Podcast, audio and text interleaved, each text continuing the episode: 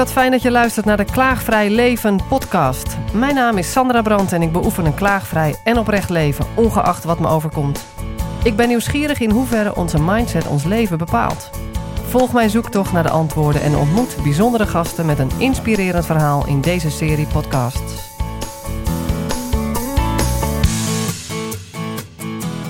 ...2016 was het jaar waarin ik... eh, erachter kwam dat er een training bestaat om van chronisch vermoeidheid af te komen. En dat was iets waar ik uh, eigenlijk mijn hele leven lang uh, mee worstelde. En uh, nog allerlei andere klachten. En ik mocht de training gaan doen in februari. Een driedaagse training met nog wat ervoor en daarna.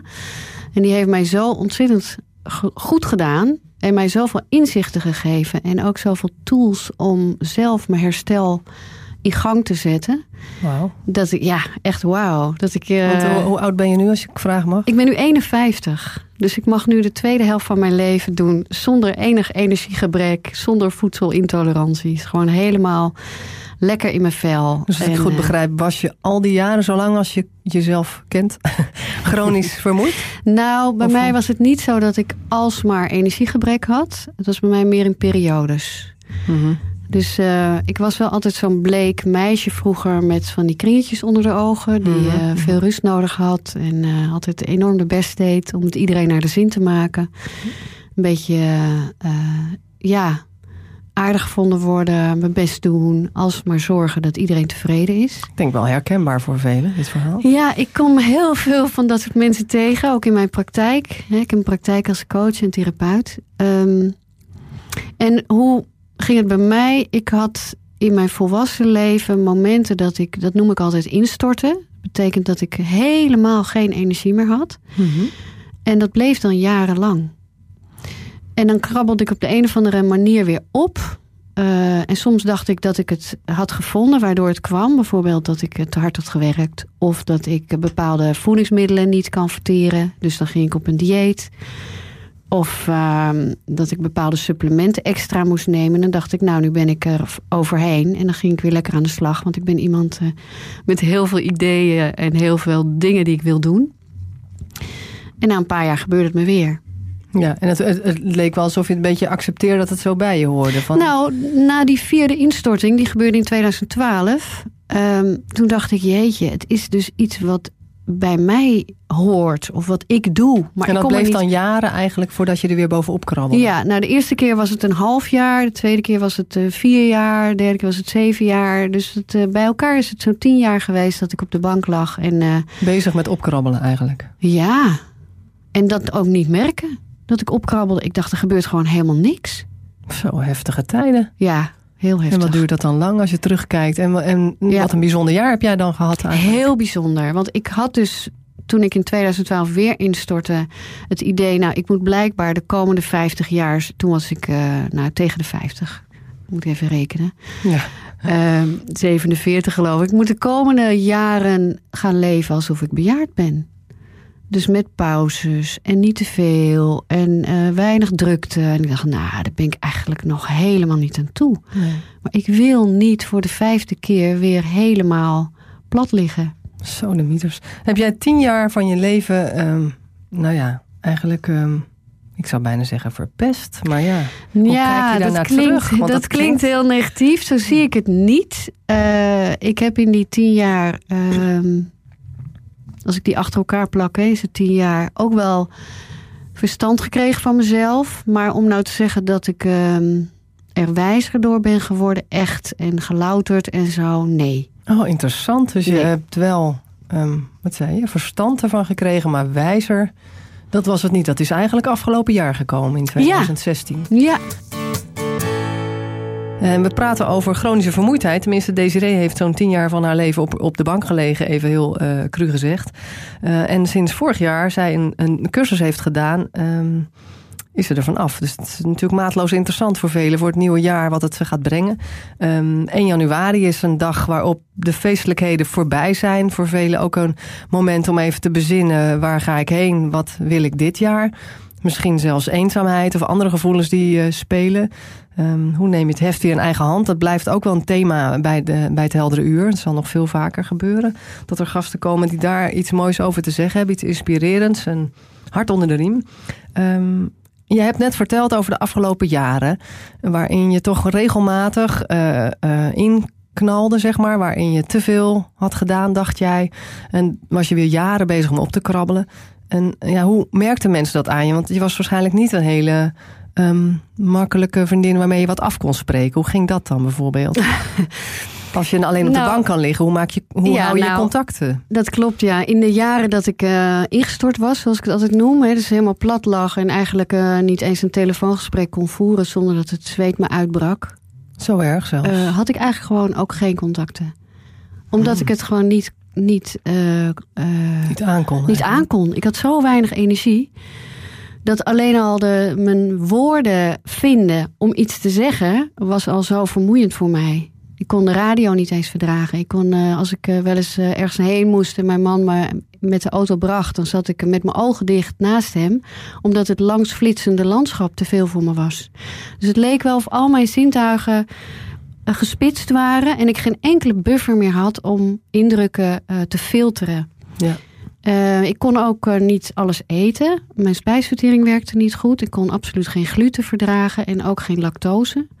En maar heel weinig fructose. Dus het was altijd een vreselijk gedoe. Ook toen ik weer opknapte, bleef die uh, voedselintolerantie. Dus mensen moesten altijd rekening met me houden. Ik nam zelf het eten mee. Ik vind het ook heel bijzonder dat ik eigenlijk geen enkele vriend of familielid ben kwijtgeraakt. Dat, dat ik me wel eens afvroeg, zullen mensen niet denken dat ik me aanstel of zo. Mhm. Maar dat is mij godzijdank bespaard gebleven. Want dat hoor ik wel eens van uh, andere mensen die last hebben van dat soort uh, klachten. Het was wel zo dat er altijd wel rekening met mij gehouden moest worden. Dus de afgelopen jaren, na mijn laatste instorting, uh, kon ik heel moeilijk s morgens op gang komen. Um, dat is ook wel eens gemeten. Er is een bepaald hormoon, cortisol. Dat zou s ochtends vroeg op zijn hoogst moeten zijn. Dan is iemand fit en fris. En dan kun je ook het beste werken en leren en zo. Nou, in mijn geval was de cortisol het laagst s ochtends. ja, dat ging niet op die vlieger voor jou. Nee, ik was echt uh, uren bezig met wakker worden. Dus ik, uh, ik moest gewoon ook later afspreken op de dag. Maar iedereen hield daar wel rekening dus mee. het was gewoon te testen. Het was zo. Ja, dat is te testen, maar dat is dan wel in het alternatief circuit. Dat moet met een speekseltest. En sommige artsen zeggen dan weer dat het een momentopname is of dat het niet. Maar goed. Dat is een hele zoektocht geweest. Joh, ik heb uh, heel veel reguliere artsen, maar met name in het alternatieve circuit heel veel gedaan. Want ik wil gewoon heel graag uh, leven, werken, uitgaan, leuke dingen beter doen, worden. beter worden.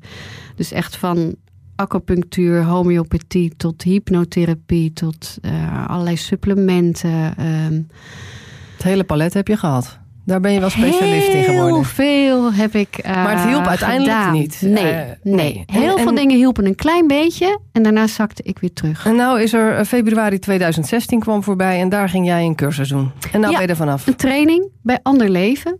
En jaren terug heeft iemand die mij kende uh, en die wist dat ik weer ingestort was, uh, mij daarop attent gemaakt. En gek genoeg is dat mijn ene oor in en mijn andere oor uitgegaan. Want mm -hmm. ik was toen met iets bezig. Ja, je hebt natuurlijk al zoveel gehoord wat ja, je moest proberen. Ja, precies. Ja. ja. Iedereen weet altijd meteen wat ik moet doen.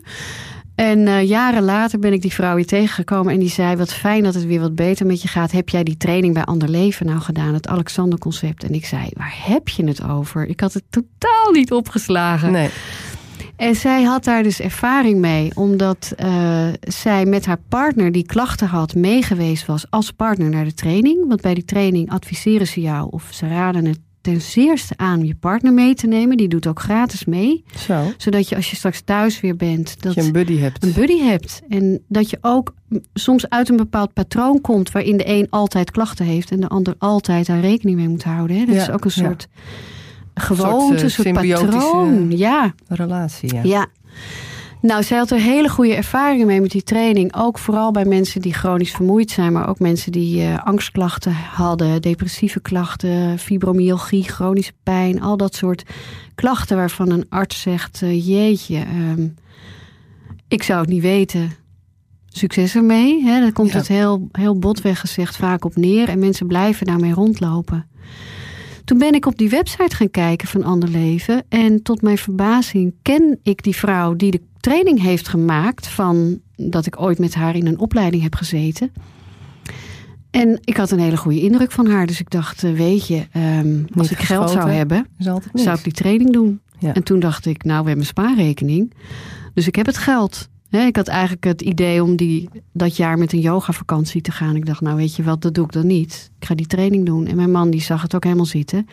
Die zei, als jij denkt dat het uh, helpt, uh, en wat, ga doen. Wat maakt nou dat dat wel geholpen heeft? En al die andere... Bijzonder, hè? Ja, ik vind het ook echt magisch. Vertel het nou. Ja, ik ben zo benieuwd. Ja, het is, het is, uh, die training zit echt zo gruwelijk goed in elkaar. Ehm, ik ben zelf ook trainer en coach, dus ik heb er een beetje zicht op. En ik heb nog nooit iets meegemaakt wat zo goed in, in elkaar zit. Het is, uh, het is een jaartraject waarbinnen een training van drie dagen de hoofdmoot is. Mhm. Maar het begint al met een intakegesprek waarin mensen um, uh, door een coach van Ander Leven worden gebeld en gevraagd naar hun klachten, maar ook naar allerlei andere dingen. Onder andere naar dingen die mogelijk veel impact hebben gehad in hun kindertijd of in hun latere leven, waardoor er een stress, uh, chronische stress in het systeem, noemen we het maar even, lichaam, geest is één, in je systeem is gekomen. Want daar zit eigenlijk de angel. Daar zit de angel, precies. En ik wist niet dat ik chronische stress had. Maar achteraf is dat het geheim geweest van mijn herstel. Want die is gestopt. En, en is ehm, dat doorgaans het punt eigenlijk? Ja. Ja, dat is een van de dingen van mensen die dat soort onverklaarbare en moeilijk te behandelen klachten hebben. Chronische stress die ooit is ontstaan. Waardoor de amygdala, dat is het angstcentrum in de hersenen, continu op standje hyperalert staat. Ja, waardoor je eigenlijk de hele tijd alert bent of je wordt aangevallen... of dat er iets is wat jou kan beschadigen. Maar dat gebeurt onbewust. Hè? Ik, ik, wist ook niet dat ik dat had. Ik voelde me altijd heel relaxed. En mensen vonden mij ook altijd heel rustig en Maar hoe kom je er dan achter dat je dat toch hebt? Nou, um, ze gaan er gewoon mee aan de slag. Ze vragen, wat heb jij meegemaakt wat mogelijk impact kan hebben... In mijn geval is bijvoorbeeld dat ik als baby van vijf maanden een uh, operatie, zware operatie aan mijn hoofd heb gehad. Hm? Nou, je kan je voorstellen dat dat uh, nogal impact heeft. En als je stresssysteem constant op alert staat, dan maak je continu stresshormonen aan. Mhm. En als een even naar. Ook als je dat niet voelt. Dus ook als je dat niet voelt, ja. Maar dan moet je dan best wel aannemen dat dat zo is. Want als je ja, maar je kunt het herkennen. Want ah. uh, denk maar even aan een dier in het wild. Als hm. die uh, gevaar ehm, denkt ja. te voelen, te merken. Dan gaat zijn angstcentrum dus aan de slag. Gaan onmiddellijk die stresshormonen worden aangemaakt. En dan gaat het dier vechten of vluchten. En ben je alert en aan de actie ga je. Ja, er wordt niet even nagedacht van wat kan ik nu het beste doen. En dat heb je ook bij jezelf herkend, dat je dat wel Ja, had. wat ik nog wil vertellen over dat dier... is oh. dat dus onmiddellijk het systeem gaat van vechten of vluchten. En dat alle energie die daarvoor nodig is... wordt ontrokken aan je spijsvertering aan het immuunsysteem, aan de hersenen. Want alles moet in paraatheid worden gebracht. Ja. En dat gebeurt dus ook bij mensen. En daarom was mijn spijsvertering niet in orde. Had ik mist in mijn hoofd. Kon ik niet op woorden komen. Uh, sommige mensen krijgen er pijnklachten door, bijvoorbeeld fibromyalgie of andere dingen. Bizar, hè? Dat je dus eigenlijk zonder dat je het door Slaapproblemen. in, continue alertheid blijkt te staan. Ja. Dus je En ik kon dus steeds minder verdragen. Ja, dus mijn angstcentrum dacht bij alles dat het een bedreiging was. Ik kon niet tegen tocht, ik kon niet tegen chemische luchtjes, ik kon niet tegen allerlei geluiden om me heen. En dan Terwijl je dan zou denken dat, dat je hypergevoelig bent, dan HSP'er bent, al dat soort labels kom je dan tegen. Ga je daarover lezen, dan krijg je daar bevestiging in natuurlijk. Maar jij bent in die cursus erachter gekomen dat het te maken had met een hyperactief stresssysteem. Waardoor alle energie uit je lijf wordt ontrokken om daar ja. maar. En in die training leren mensen om de stress te stoppen.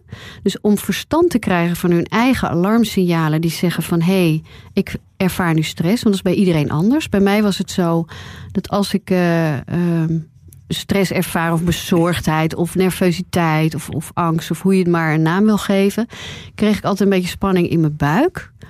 En ik heb ook de neiging om uh, te gaan uh, vooruitdenken. Wat er allemaal kan gebeuren. En dat, ja, dat kan een hele mooie eigenschap zijn. Maar in mijn geval was het... Angstdenken eigenlijk. Blijkbaar toch een soort van mezelf indekken. Of dus de, je ging jij precies al bij voorbaat zorgen dat... Hoe zal dat gaan? Ja. Heel erg controledwang, perfectionisme zit er ook ja. in. Ja. Dus je ging een verstand krijgen van je alarmsignalen. Ja. En vervolgens en die daar... onmiddellijk te stoppen. Ja, ja, want ik hoor daarover dat je het als het ware naar je bewuste trekt. Want het onbewust is al die vanzelf... Het is een soort reflex, hè? Dat ja, de amygdala gaat aan de slag met uh, vechten, vluchten of bevriezen. Ja. Uh, dat gaat ongemerkt. Je hebt het niet door, dus het zit niet in je bewuste. Nee. Zeg ik het goed? Ja, en vervolgens leer je in die cursus om het naar je bewuste te trekken... zodat je er verstand van krijgt en je dan weer aan het stuur kan staan. Is dat het? Ja, het is wel heel mooi dat je bewuste noemt. Want ik heb ook geleerd dat het bewuste maar voor... nou ja, dat schatten ze 5% van invloed is op ons functioneren, op onze stemming, op onze slaap, op onze immuunsysteem, op, op, op, ja, op helemaal ons welbevinden. En dat die andere 95% vanuit ons onbewuste komt. Hm. Ons onbewuste is zoveel rijker en sneller ook en krachtiger. En daar werken we dus ook mee in die training. Hm. Uh, bijvoorbeeld door het gebruik van metaforen of herinneringen die positieve gevoelens en, en uh, ontspanning brengen. Precies. Desiree is mijn gast, Desiree Orij. We hebben het over chronische vermoeidheid die zij kon overwinnen door een hele bijzondere cursus. Um, daar gaan we zo op, door, want ja, daar zijn we natuurlijk heel erg nieuwsgierig naar hoe zij dat voor elkaar heeft gekregen. Um, maar ik ben eigenlijk eerst even benieuwd, heb jij een goed voornemen voor dit jaar? Ja, Sandra, je zei al van uh, voornemens die zijn meestal om te sneuvelen. Dus ik maak ze eigenlijk nooit uh, in het nieuwe jaar. En niet omdat ik bang ben dat ze sneuvelen, maar ik ben eigenlijk een, een, een onverbeterlijke zelfverbeteraar. Dus ik maak continu voornemens. Dat is ook wel een beetje de perfectionist in mij. Uh, het is wel leuk je te vragen, want ik was er wel mee bezig en ik heb iets ontdekt. Kaizen heet dat. Dat is een Japanse veranderingsmethode. En die gaat ervan uit dat eigenlijk al onze uh, wensen, maar ook soms moet je wel iets veranderen of verbeteren. Of uh, moet er iets veranderen? Moet je slanker worden of sterker of beter of wat dan ook. Dat het eigenlijk altijd stress oplevert voor, het, voor ons systeem. Want ons systeem houdt van gewoontes. Ja, elke verandering geeft stress. Ja. En dan gaat die amygdala dus aanslaan. Dus het is grappig, want dat oh. past er precies bij. En dan kom je dus of in de vecht of in de vluchtstand. En dat betekent dus dat je lijf het eigenlijk helemaal niet leuk vindt. Dus dan kan je wel even iets heel erg enthousiast gaan doen. Maar meestal stort je weer in het oude terug. En kom je weer tot ontspanning. En Kaizen zegt, maak zulke kleine stapjes dat je die amygdala laat slapen. Dat je daar op je ah. tenen eigenlijk langs slaat. Dus hopelijk, op dit moment ligt die amygdala sowieso met een kater nog in bed. En heeft hij, hoort hij dit allemaal niet? Precies, ja. Dan gaan wij heel stiekem ja. er langs door hele kleine stapjes te maken. Door, door bijvoorbeeld een paar weken lang alleen maar één keer per dag jezelf een vraag te stellen. Zodat je hersenen alvast... Uh, antwoorden gaan bedenken op die vraag. Waar je nog helemaal niets mee doet. Je wil nog helemaal geen antwoord. Hé, wacht even, dit is leuk. Dus ja, we gaan nu ik zal even heel concreet voorstellen, een voorbeeld. Uh, ik kan prima mensen bellen als ik een afspraak moet maken of voor mijn werk of zo. Maar vrienden en familie bellen, dat vind ik eng. Klinkt heel raar. Dat is maar echt zo bedoel je, is geen ja, fictief voorbeeld. Nee, dat is geen fictief. Dit is echt. En waarom? Ik denk altijd dat, het, dat mijn telefoontje hun stoort. Ja. Dat het lastig is. Ik denk ook dat ik dingen moet gaan afspreken. En daar heb ik soms geen zin in of geen tijd voor. Nou, dat is wel herkenbaar, denk ik. Ik denk, onmiddellijk begint mijn brein te vluchten. Hè? Dus ik denk, oh, ik ga iemand bellen. Oh nee, die legt nu de kinderen op bed. Komt nu niet uit. Ik doe het later. En dan vergeet ik het. Dus vechten, vluchten, alles. Nu heb ik met Kaizen een vraag voor mezelf bedacht. Ik vraag mezelf elke dag bij het tandenpoetsen af. Wat vind ik eigenlijk een fijn moment om te gaan bellen? Met die persoon in je achterhoofd? Of sowieso? Sowieso. Wat vind ik eigenlijk een fijn moment om te bellen? En dat doe ik nu vier dagen. Ik heb vanmorgen allemaal telefoontjes zitten plegen, omdat er iets. Uh, en ik, had, ik dacht, hé, hey, ik heb helemaal geen stress erop. Maar ik ga nog verder niks plannen. Ik ga alleen maar dit vragen.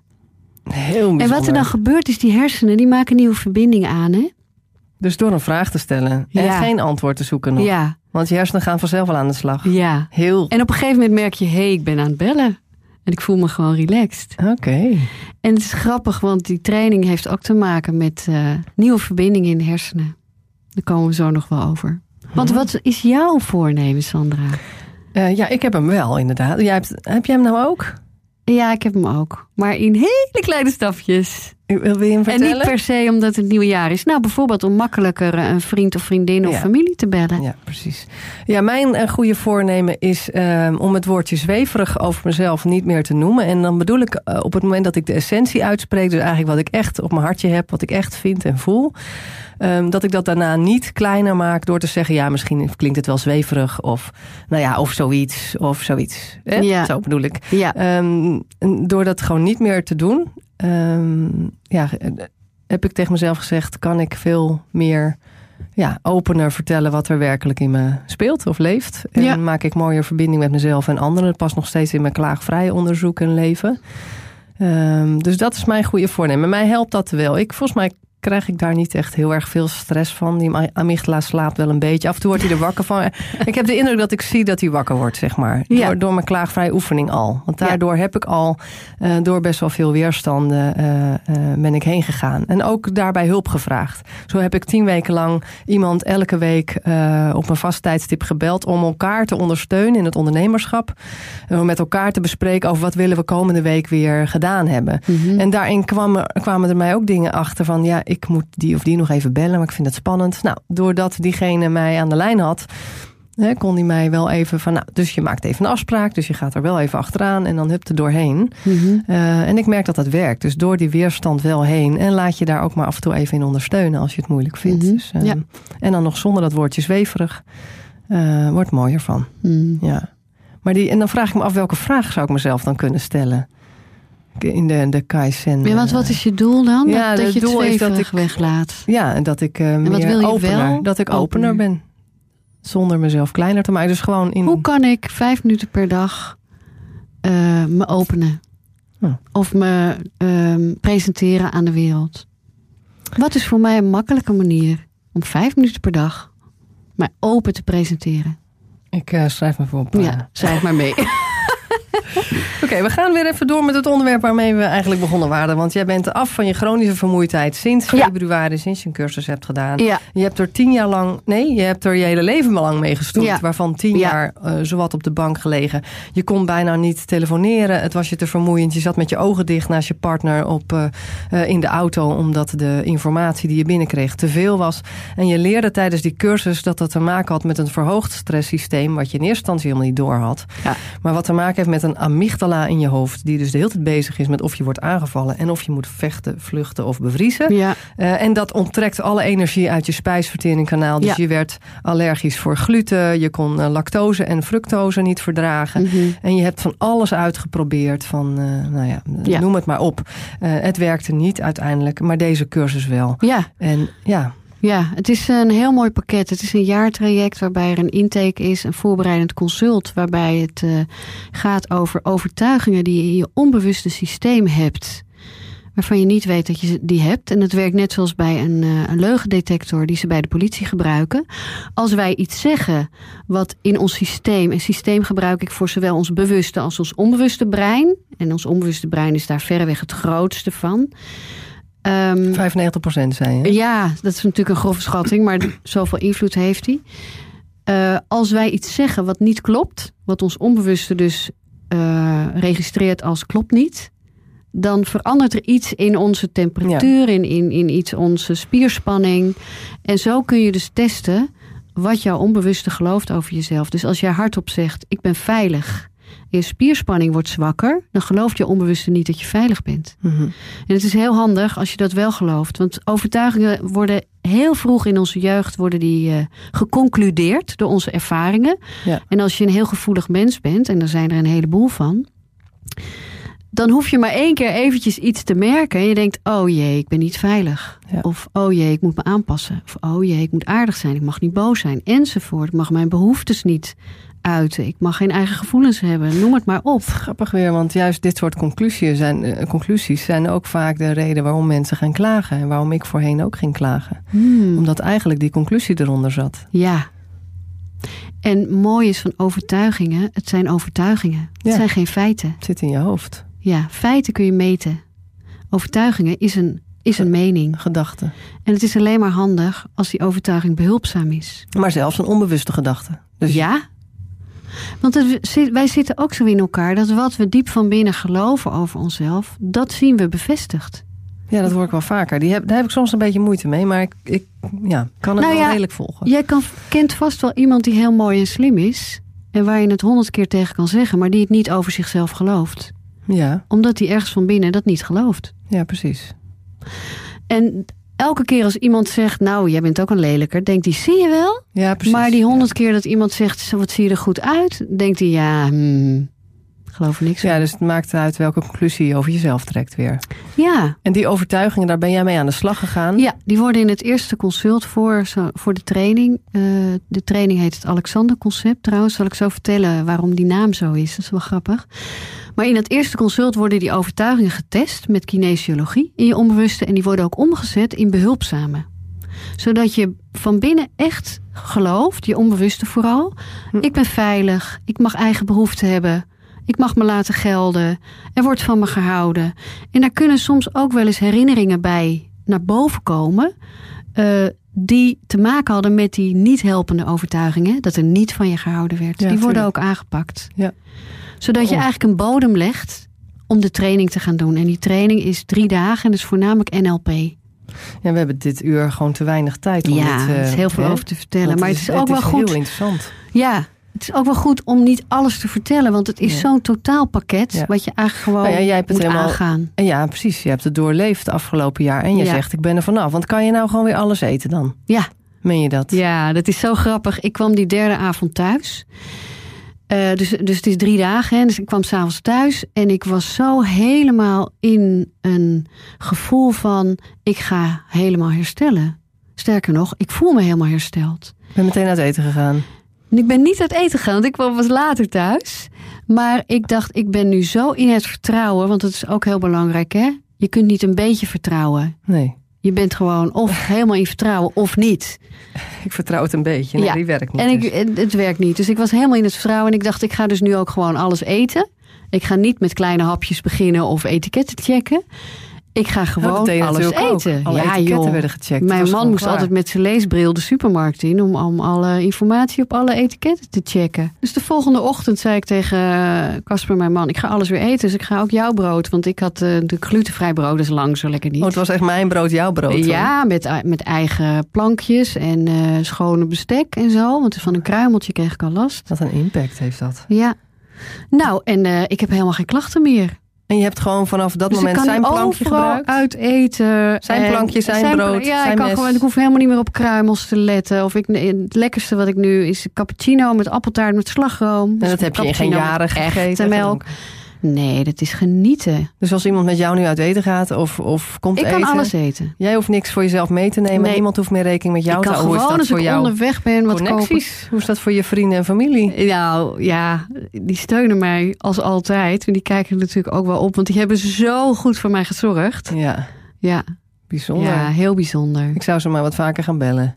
Ja, Hey, maar je had het over Alexander Concept. ja. Waarom dat heet het zo? Ale- Ja, dat heet Alexander Concept omdat ehm, je kent die, die, dat verhaal van Alexander de Grote. Een beetje maar. Hè? Een beetje Algemene maar. kennis Die kwam in. Gordium. Dat was toen het soort centrum van, van de wereld in Griekenland. En daar was de Gordiaanse knoop. En het verhaal ging dat wie die knoop kon ontwarren, die werd heerser over de wereld. Hmm. En Alexander de Grote die kwam daarheen en die zag die waanzinnige kluwen. En die zei bij zichzelf: Niemand heeft mij verteld hoe ik die knoop moet ontwarren. Dus hij pakt zijn zwaard en hij hakt in één hou die knoop door. En dat is eigenlijk wat je in die training leert.